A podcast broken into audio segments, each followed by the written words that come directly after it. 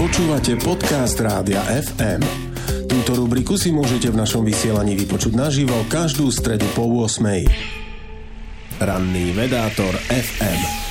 Práve prebieha Nobelovský týždeň. V pondelok sme sa dozvedeli, kto bol ocenený za výskum medicíny a fyziológie, v útorok je to fyzika, v stredu chémia, no a potom máme ešte dve menej vedecké ceny ako literatúru a mier. Prvé dve vedecké ceny už boli ocenené a tak sa môžeme pozrieť, za čo vlastne boli. Nobelovú cenu za fyziológiu a medicínu získali spolu Katalín Kariko a Drew Weissman za ich objav, ktorý sa týkal mRNA vakcín. Pri mRNA vakcínach potrebujete doceliť zaujímavý trik. Chcete, aby vaše telo dokázalo prečítať genetickú informáciu, ale zároveň, aby ňou nebolo v úvodzovkách vyplašené. Geniálny nápad spočíva v nahradení niektorých genetických písmen inými, ktoré budú interpretované rovnako, ale imunitný systém sa ich nezlakne. Predstavte si napríklad, že by ste napísali slovo posolstvo tak, že by ste namiesto každého písmena O napísali nulu. Ak to dáte prečítať človeku, tak pochopí, čo sa mu snažíte povedať. Počítačový program, ktorý by ale hľadal presnú formu slova posolstvo, by vašu správu prehliadol. No a takáto výmena genetických písmen umožnila veľmi rýchly a účinný vývoj mRNA vakcín, ktoré nám pomohli napríklad aj proti covidu a v budúcnosti by mohli chrániť pred niektorými typmi rakoviny.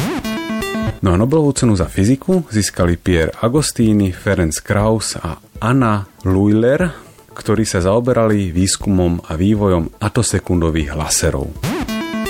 Ak by atosekunda trvala toľko, čo jeden úder srdca, Jeden úder srdca by trval toľko, koľko vek vesmíru. Ide o veľmi krátky časový okamžik, miliardy na miliardy. Na čo sú takéto krátke laserové signály dobré?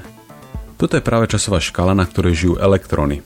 Keď chcete šťuchnúť do človeka, vaše šťuchnutie by malo trvať približne jednu sekundu.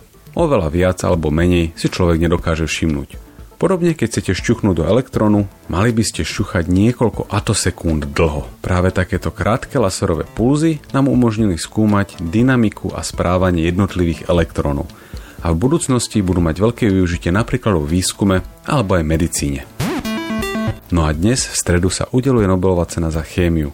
Pre mňa typicky najťažšia na vysvetlenie a interpretáciu, takže som aj trošku rád, že to nechávam na vás.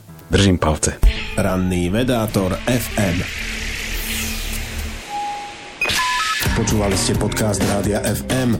Stream, živé vysielanie a playlisty nájdete na www.radiofm.sk. Rubriku Ranný vedátor FM si môžete vypočuť naživo každú stredu po 8.